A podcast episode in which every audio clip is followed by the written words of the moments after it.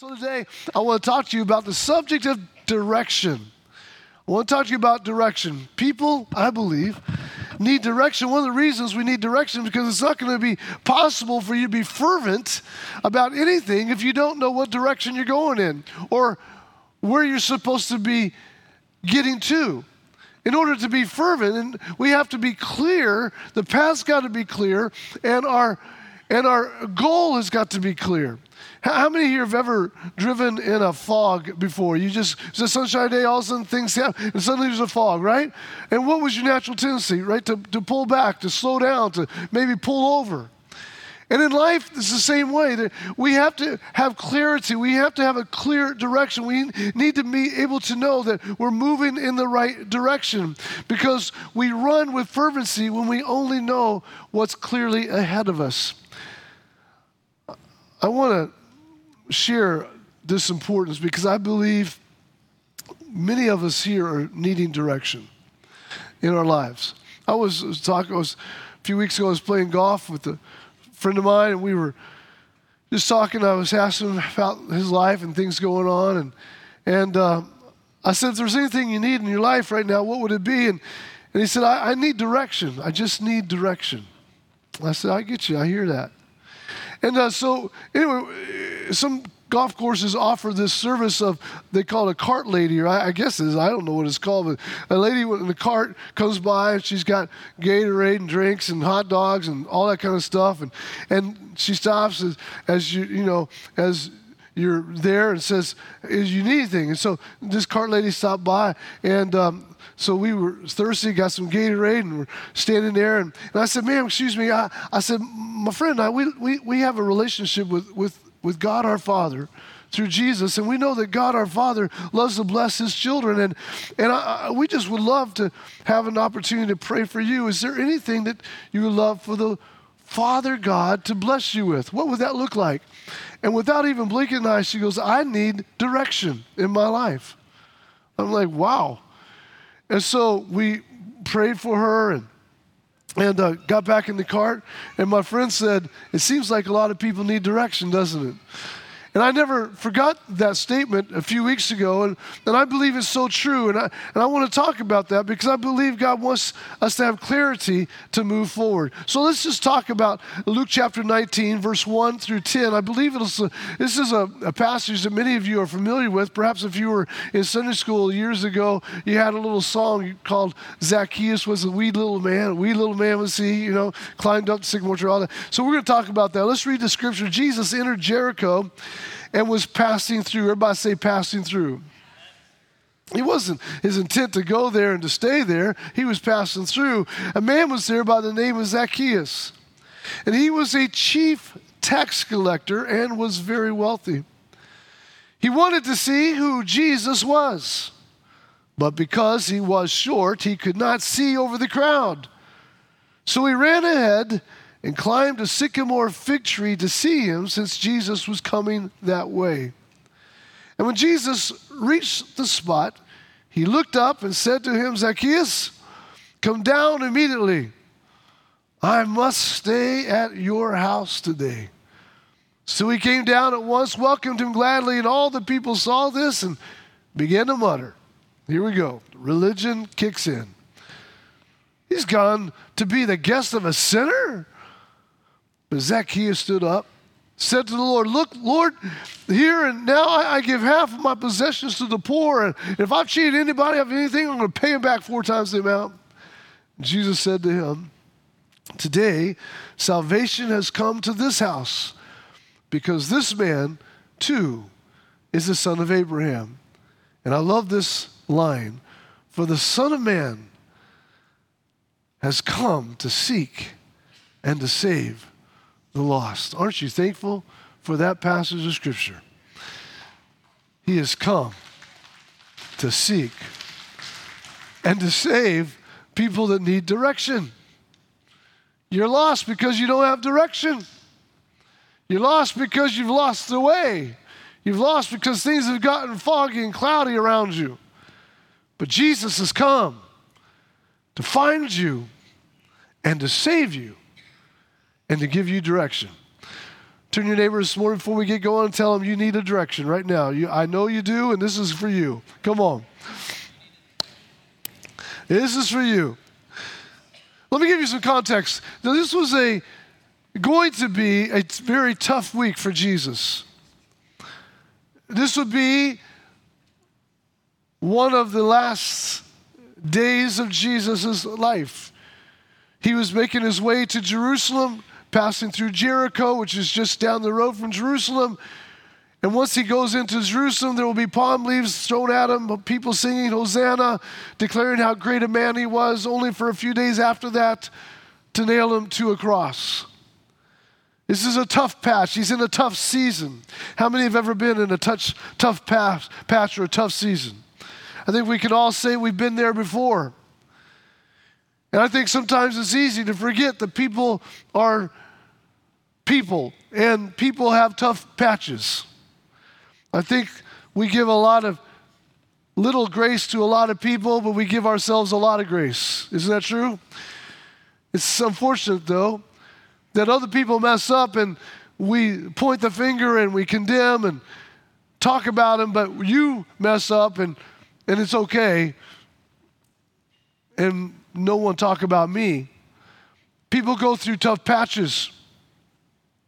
And they go through tough patches because they're people, they're made of flesh, and they are working through some stuff. And Jesus went through tough patches as well. But the difference between Jesus and us is that Jesus obviously was God. He was man and he was God. He was, if you would, half man, half God, or all man and all God, however you want to look at it. And, and Jesus was put on this earth by God the Father as a prototype, if you would, to, to show us how to live our lives. I'm thankful that God loved us enough to do that. And I'm also encouraged in the fact that, that not, not always were things good for Jesus' life, that, that he faced tough situations like you and I do, that he was familiar with what fear looked like. It had touched him as well. He, he went through times where stress and anxiety tried to rule his, his mind and his heart. He understood the pain that is caused by betrayal. And he had been touched by things that we're familiar with, like loneliness, and experienced everything in this world that you and I experience. I'm grateful for that because Jesus had to be in the flesh, He had to show us what a holy life looks like. I'm thankful that our Father, our, the Son of God, was flesh enough to cry at Lazarus' tomb, but yet he was God enough to raise him from the dead. I'm thankful for a God like that who is able to show us that even though we lose something, we can master the loss. I'm thankful that we have a God like Jesus who was flesh enough to hurt from Judas's betrayal, but yet God enough to kneel down at his feet and to wash his feet and to serve him communion and not wipe him off of his Facebook page because he said something bad about him behind his back. I'm glad we have a God who shows us how to live our life and how to think as we're supposed to think and act as we're supposed to act. I'm grateful that I have a way out when God, when the enemy comes against me and presses in at all sides. I'm grateful that I'm able to take the word and say, Jesus, uh, what did you do when this happened? What did you do when that happened? And I can take what he did and I can interpret it into my life uh, and I can walk in overcoming life. I'm grateful I don't have, to, I, there's no excuses for me anymore. I can't say, well, that's just the way I am. No, that's not the way I am. I, my, my, I'm called to be the way He is, uh, and He's shown me how He's supposed to be. And he comes to Jericho and he comes with a heavy heart. He knows that just it's just a matter of days, and this whole world that he's known is about to be over. He doesn't come joyfully walking through Jericho, happy and excited about the days and the events about to come. The weight of the sin of the whole of the sins of the whole world are about to be put upon his shoulders. And yet he stays on task. Mm. He doesn't get off point. He doesn't lose his focus. He begins to show us what it's like to walk in grace. I'm grateful that I have the opportunity from time to time to see people walking in the grace of God. I've had the opportunity to see people that I've talked to and who've lost a child. God help us, the greatest probably tragedy of all mankind to lose a child, and yet to watch them walk into the grace that's provided for them by a living, loving God, and to carry this unmerited favor through their weeks and months and years to come. I'm grateful I've been able to see a man who's lost a wife or a wife who's lost her husband and see the grace of God fall upon them and they walk into the strength and the joy of the Lord in the days to come. Grace uh, has names and grace can be seen and grace can be touched. And I'm quite grateful that God has showed us uh, what it's like to live in a world that's fallen and yet experience the grace uh, of a loving God from time to time. Aren't you grateful for God's grace, church? I'm grateful for His grace. And there, all of a sudden, out of nowhere, comes this guy named Zacchaeus. Jesus is walking down the road. We've never heard about this guy before. He's never been mentioned in any of the uh, uh, uh, Gospels at all. He's, he's, we, he's not a disciple of the Lord. He's not even a distant follower of the Lord. He's, he's, he's, he doesn't have nothing to tie him to Jesus other than the fact that he was a descendant uh, of the chosen people. And he comes into the scene, and we all of a sudden see Jesus taking a walk through a city, and this figure named Zacchaeus appears before us. Zacchaeus, an interesting fella, an, a man who had gotten caught up in materialism. This was Zacchaeus. He had forsaken his origin for opportunities. And he's now not acting at all like the son of Abraham, which he was born into. He had, in fact, chosen to live the life of a tax collector. No, not just a tax collector, but the chief of all tax collectors. In that day and time, and the Roman Empire ruled the region, and, and so the Roman, Roman Empire, in order to continue offering the services of their government that they would offer, they imposed taxes upon the people. But in order to get the taxes, there had to be people to get the taxes from the people. And so they became tax collectors. The Jewish people despised the IRS, I mean, the tax collectors. They felt perhaps that they were being taken advantage of many times. They felt like the, the taxes being imposed were, were wrong in many aspects, and they weren't getting back from the taxes that which the taxes were supposed to give them. And here, this man, Zacchaeus, becomes very acquainted with the dealings of the Roman Empire. And he was probably at some point friends with Augustus of that region.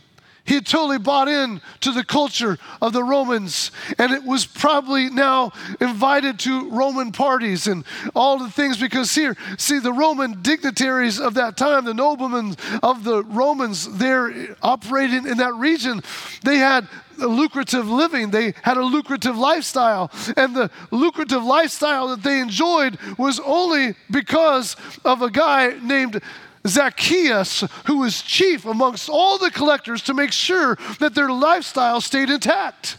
And so, no doubt, Zacchaeus was taking well taken care of, as well as him taking care of the Romans that are in that region. It was like you scratched my back, I scratched your back. And so, no doubt, Zacchaeus was invited to the Christmas parties and, and all the shindigs and, and, and all the fancy uh, things going on and the, the Tinseltown lifestyle that they all lived. And, and Zacchaeus was right there in the midst of it. it. Even though he would walk to the party or drive his chariot or whatever to the get togethers, I'm sure there were stairs coming from the doorways of the people of the city that he collected the taxes from. He was hated by his own people, loved and adored by the people of the world, and he lived in this parallel type of world full of contradictions. Uh, he had everything that the world could offer. He had the nice little house on the suburbs of the town He had a swimming pool, perhaps he had, he had a Lamborghini in the driveway. He had all the finest suits he could imagine, uh,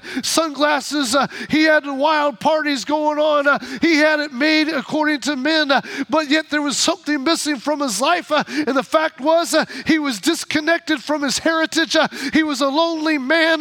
He had a hole in his heart the size of Texas.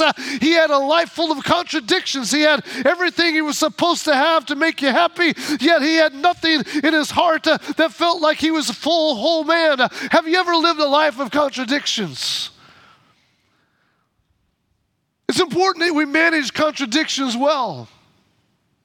It's important that we understand how to negotiate a life where we believe that God can heal and yet we're seeing our body decay. That's a contradiction.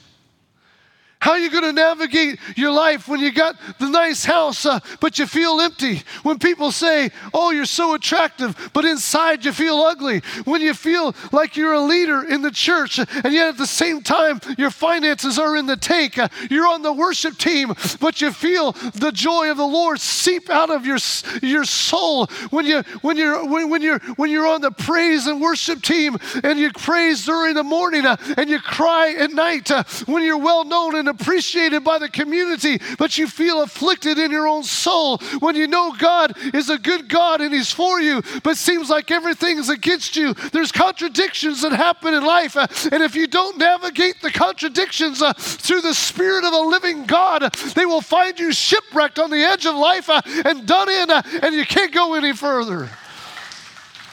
There will be contradictions, but without and with God's grace, you can make it without God's grace. You won't make it. And Zacchaeus finds himself in this downward spiral. No doubt, no one, perhaps his counselor, knew what he was going through. He was sick of being sick and tired. And he realizes, I'm on a dead end path.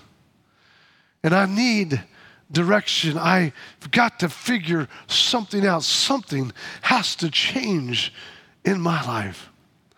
I want to talk to the people here this morning that need direction, that realize that there's some things in their life that aren't adding up. There's some empty holes here, even though you look good there. I want to talk to some people facing some contradictions. Can we do that this morning? Let me quickly, really quickly, I want to give you four things to do in order to get direction that we learn from Zacchaeus' life. Number one, when you need direction, you need to start by quit trying, quit trying to fool people. Quit trying to fit in and fool all the people thinking you got your act together. I remember when we moved here, I don't know how long ago, many years ago, and there was a housing crisis going on. And in one of our local communities, I come to find out there were wealthy people who had been wealthy a few years before who lost all of their wealth through the housing crisis. But yet they would still take their kids to school in the fancy car while they slept in a tent in the woods. Just trying to keep the image that I got my act together. How much work does it take to fool so many people? Zacchaeus fooled them all. And guess what? Eventually, he would come up short. No pun intended. But he had tried to cover his insecurities. He, he'd been insecure probably his whole life. I understand short people, I've been there. You're always the last person to know it's raining and the first one to drown. It's just not fair to be a short person. And he'd been short and always trying to see short people, they feel like they got to prove something. Come on.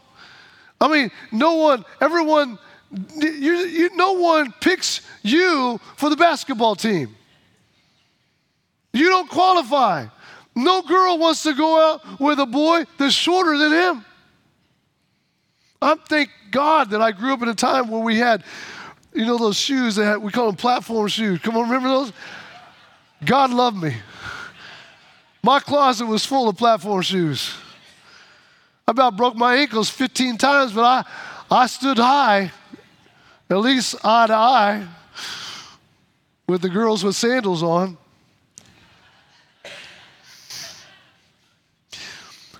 Full of insecurities. Had the wealth have the fame because I'm out to prove something to you. I, am out to show you all that I, I, got something that, that I'm not who you think I am, that there's something inside of me, and I, am going to prove you wrong. And I, I'm going to go back to my class reunion. I'm going to have all these fancy clothes, driving my fancy cherry Lamborghini, and I'm going to show you all up that I'm a, more than just a short little boy. I'm a man that's got it all. And how many times have you tried over and over to get somewhere in life to prove something to somebody only to feel like you come up short. Sometimes you just got to quit trying to fool anybody. You got to be real who you are and where you're at. Number two, you got to get in God's path. Can I say it again? You got to get in God's path. Zacchaeus found out Jesus was coming, and, and what did he do? He, he rose up and ran ahead and got in the path of Jesus. Unfortunately, often we, as lovers of God, we, we feel we know where we're going and what needs to be done, and so we ask God to join our direction. God, God, I need you to come and I need you to bless me here. And I need you to bless me there. I need you to touch me here and touch me there and come join what I'm doing because I'm doing what I think needs to be done. And, and God's like, you know what? I'd like for you to take a moment and just ask me for my guidance in this situation because it might occur to you from time to time that I've got an opinion here. Instead of us asking God to join our path, it's necessary that we go to God and say, God, help me find your path and show me and speak to me and give me clarity in exactly the road that you're on so I can run ahead and meet you down the road. It's imperative that you see the path that God is on. That's why we pray, Father, your kingdom come, your will be done on earth as what? As we see it in heaven. If you're not seeing the kingdom of God and the will of God in the heavenlies, then how are you going to reproduce it in the earth? Oh, you're not you're not listening to me. Y'all just watching. You got to see what he's doing in the spiritual dimension so you can reinterpret and walk it out in the natural world. There is no way. If you're not seeking, sticking your head up into the heavenly realms, that you'll ever fulfill and walk in the direction of your God completely. But when you see Jesus coming, you'll be able to get on that road and run ahead.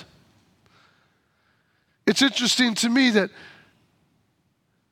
that just one street over, had the woman with the issue of blood been just one street over, if she'd just been one block over from where Jesus was walking down the street, then she would have never been healed. She was only healed because she got on the path that Jesus was on. She was only touched because she saw the road that Jesus was on. She put herself in a position, put everything to the side until she was able to reach out and touch the hem of his garment. It's interesting to me what God can do if you just put yourself in the position where he's at. If blind Bartimaeus would have been just three streets over, crying out, Oh, son of David, have mercy on me. If he'd just been through, Jesus would have never heard him. But he put, he was allowed to be put in a position where Jesus was walking by, and there in the path that God was on, there was a collision of the kingdom of God with the kingdom of this earth, and eyes, blind eyes, were made whole. It's amazing that the ten lepers uh, were cleansed. Why? Because they were in the vicinity of the road that Jesus was walking on. By all means, whatever you got to do, my brother and my sister, you better find the road that Jesus is walking on, and you better run ahead and wait for him to come. Come on, somebody. Turn to your neighbor tell him, You got to find the road, baby. You got to find the road. You got to find the road. David would say, Lead me, O God, in the right path, or my enemies will conquer me, and make your way plain for me. And not only did Zacchaeus, to his credit, find the road that Jesus was walking on. But guess what? He found a tree. He found a tree that God had planted before Zacchaeus was ever born. He found a tree that God had in his heart to be at the right place at a certain coordinates on the map of the world, in the right city that Zacchaeus was in, at the right location that Jesus was in. And God created a, an option, God created an opportunity with a tree long before Zacchaeus even had, knew he had a need, long before Jesus was even on the earth. God provided an answer to a problem that no one even knew they had uh, because God loved Zacchaeus uh, and he wanted to deliver him. So God says, I'm planting a seed right here here, and there's going to be a tree in about 100 years or 75 years. It's going to grow big, big enough for this little tiny man to crawl up the top and have a visitation with the Son of God. He's got an answer for you when you don't even know you need an answer. My, my, my, my. And number three, and we're not going to uh, Wait till number four. Joseph, thank you, man. a little cue. I didn't, couldn't find you. Number three, we have to get desperate. We, we, we have to, to get desperate. It's amazing how you don't care what people think when you're desperate. You ever seen a woman lose her child in Walmart? And she can't find him, you better not get in that woman's way. And you better not even try to correct her for talking rude to you as she pushed you out of the way trying to find Junior. She don't care what she sounds like, looks like. All politeness is out the window. Junior, Junior, Junior, Junior, where are you at? Junior, Junior. No one's inside going, I wish that woman be, be more respectful around here. No, no, no. We understand she's desperate.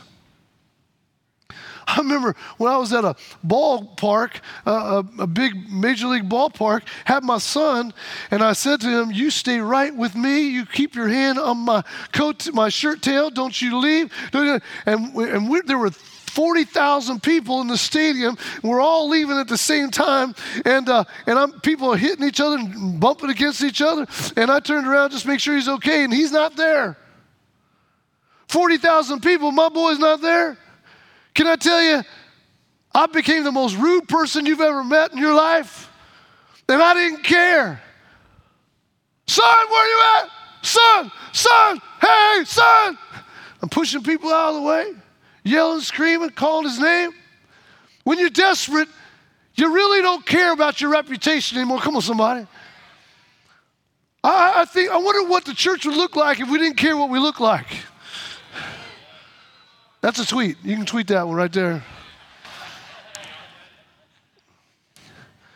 If you really didn't care what people thought about you, Zacchaeus had so much pride. He had so much invested in to who he had built himself to be. He had a reputation. His reputation was everything to him. But there comes a point in your life when you're so desperate for God to move in and through your life, that you don't care about reputation anymore.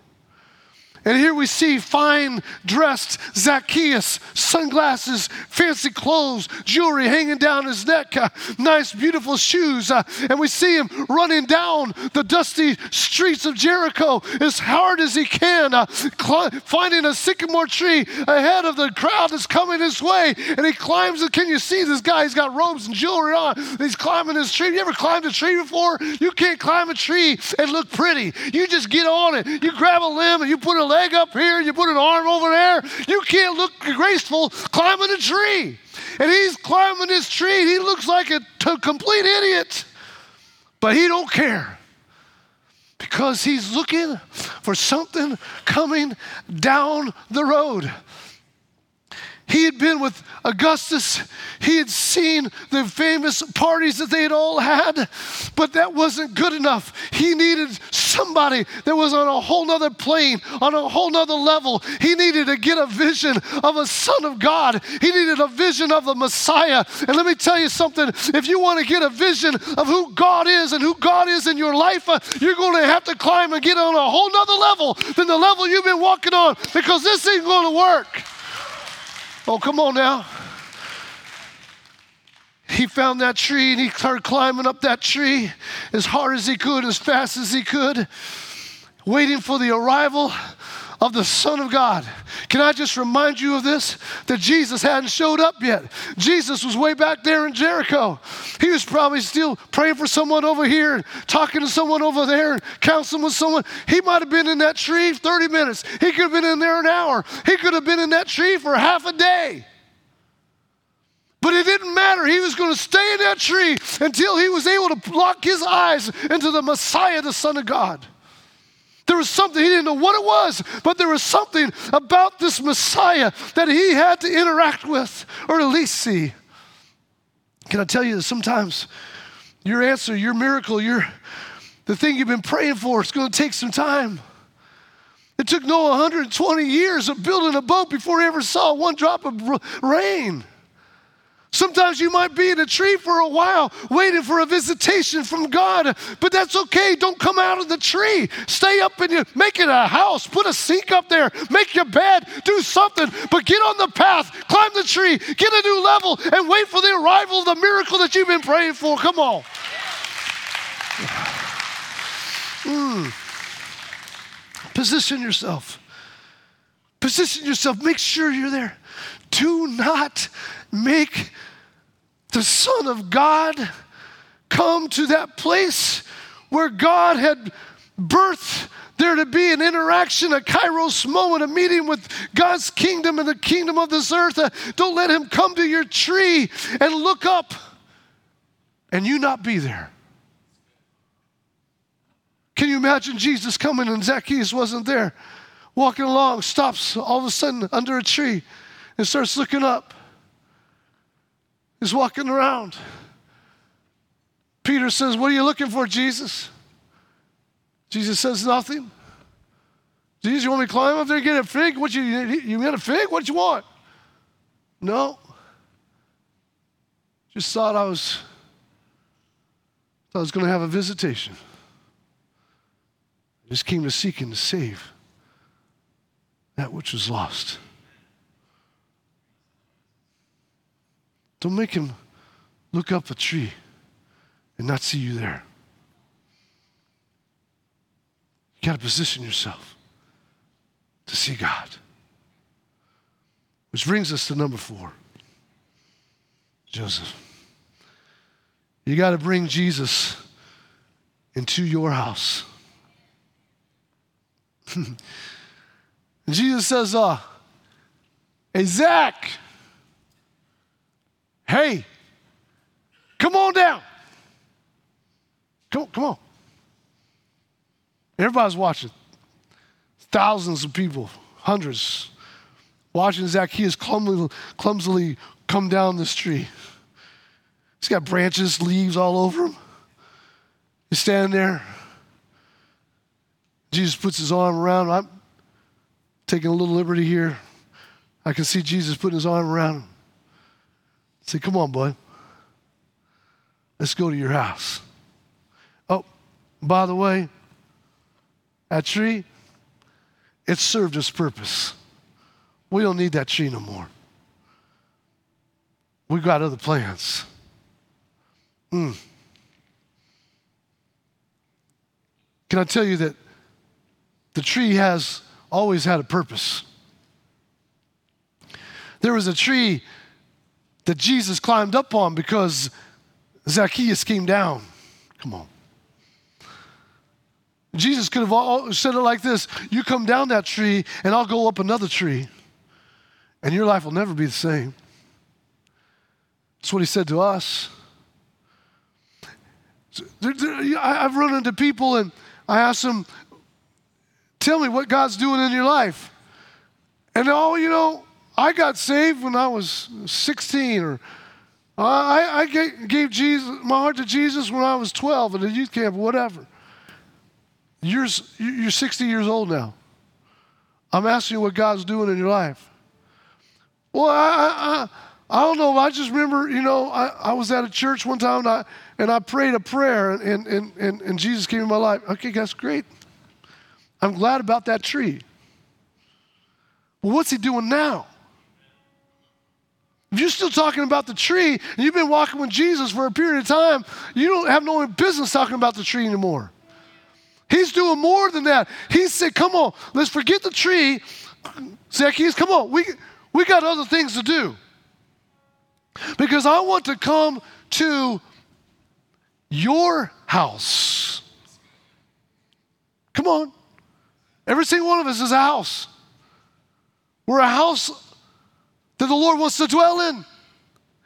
And He says, let's leave the tree behind. And let's go, let's, let's see what life looks like with me living and dwelling inside your, your house. Come on. It's, it's, it's crazy to me. Jesus only has a few days left to live. Seven, eight, nine, maybe 10 days left. And he's going to be in the ground. He just has a handful of days left to live. And yet, he stops long enough to come to, Jude, to Zacchaeus and says, Zacchaeus, I see the hunger in your heart. I see the desire within your spirit. I see the contradictions all around your life. I see the struggle in your mind. I understand what's going on. Why don't you just come on down? Let's let me move into your house uh, and let's just see what God wants to do with your life uh, from a kingdom perspective, not a human perspective. I've come with just a few days left of my life, Zacchaeus, uh, because you're heavy on my heart, uh, and I've come to seek uh, and to save those that are lost. Mm. And he's asking you, can I come into your house? Because that's what he's come to do.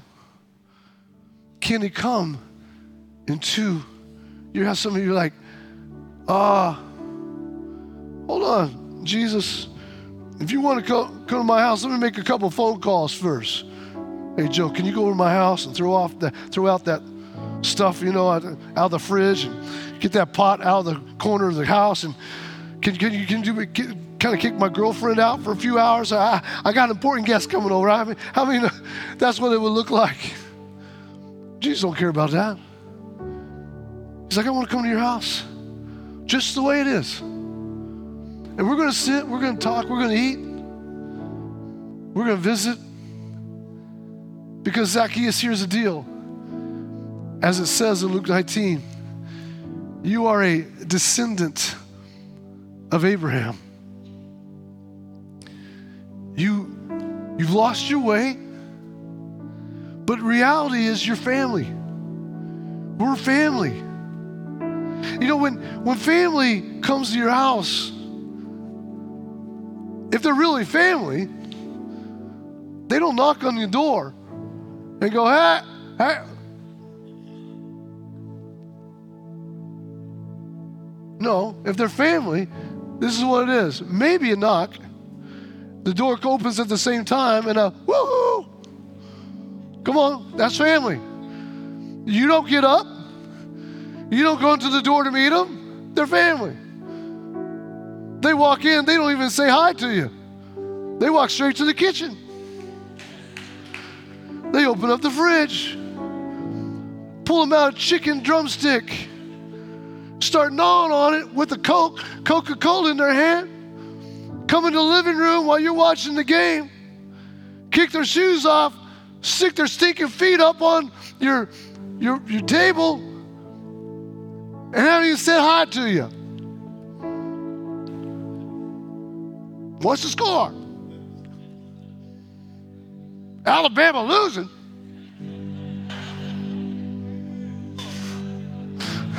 That's never happened before.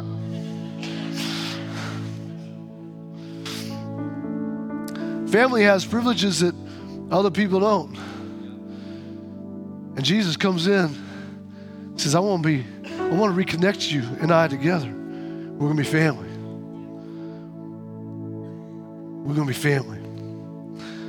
I'd like for you to close your eyes and bow your heads for just a second.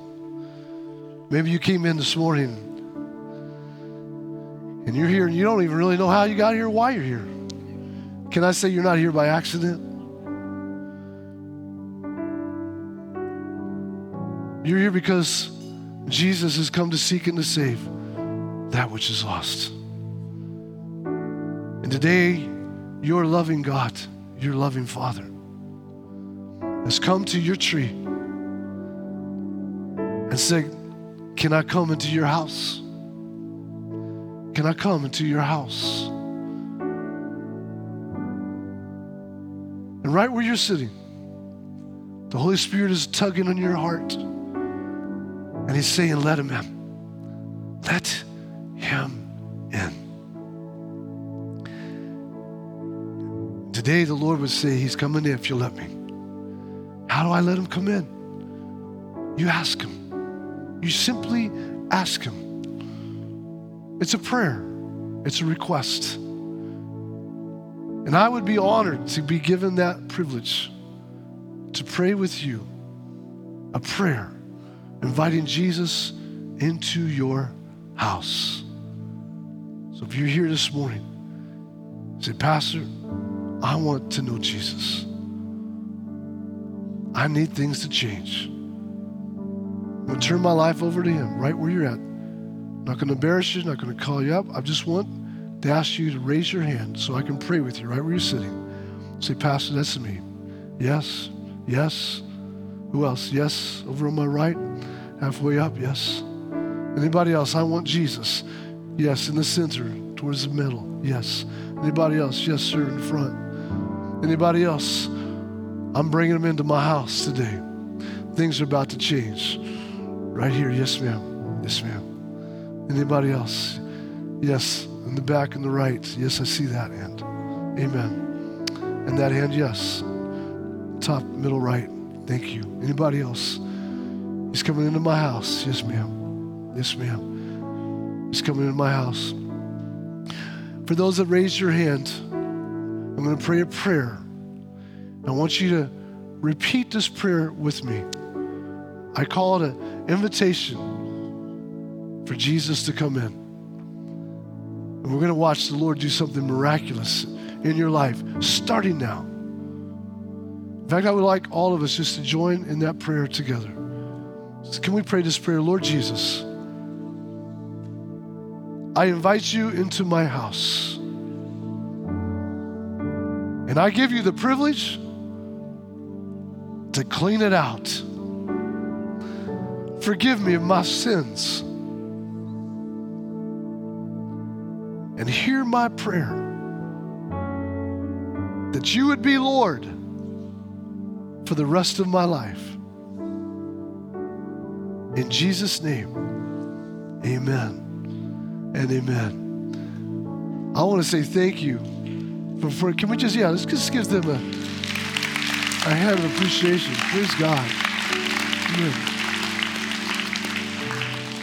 That was the most important decision you will ever make in your life.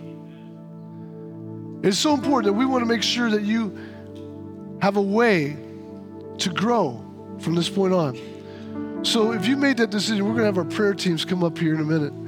If you prayed that prayer, here's what we're going to ask you to do. On your way out, there's a tent. We're going to ask you to go by. We're going to give you a free Bible. We're going to give you some material to read. And we want you to just fill out a little card and say, Man, I, I committed my life to Jesus today. Amen. For rest of you here, I just want to say a prayer as well before we dismiss. And prayer teams, why don't you come on front? If you need prayer for anything, when we dismiss, they'll be here as well to pray with you. But I believe there's some people here today, and there's been some contradictions going on in your life. It's been uh, challenging. You've been in a rough spot, a tough spot. And those are not easy times. I'm not belittling it at all. But they are times where God can come in and show himself faithful. Yeah. So this morning, I, I want to pray for you. Yeah. So bow your heads one more time, close your eyes. You say, Pastor, there's been some contradictions going on in my life. I want you to raise your hand real high. Let me see it. Come on. Yeah. Yep, yep, yep. All over the house. Yes, yep. Father God, right now in Jesus' name, we just speak, Lord, over these hands and others that did not lift their hands. The contradictions that are there. And we know, Lord God, that you will come and bring direction and speak into these contradictions because that's what you do. So we look forward in the hours and days to come, Holy Spirit, for you to speak and to bring clarity and direction into our hearts, into our souls, into our lives. And that, Lord, we will sense your presence in such a powerful way that we will know that you have stopped underneath our tree and you're here. We'll be confident this is the direction I'm supposed to walk in. This is, this is the path I'm supposed to go. That, that we will sense it as it would be your arm around our shoulder and leading us down this path that you've called us to walk. We're grateful for you for that. So grateful and thankful. In Jesus' name, we thank you. Amen.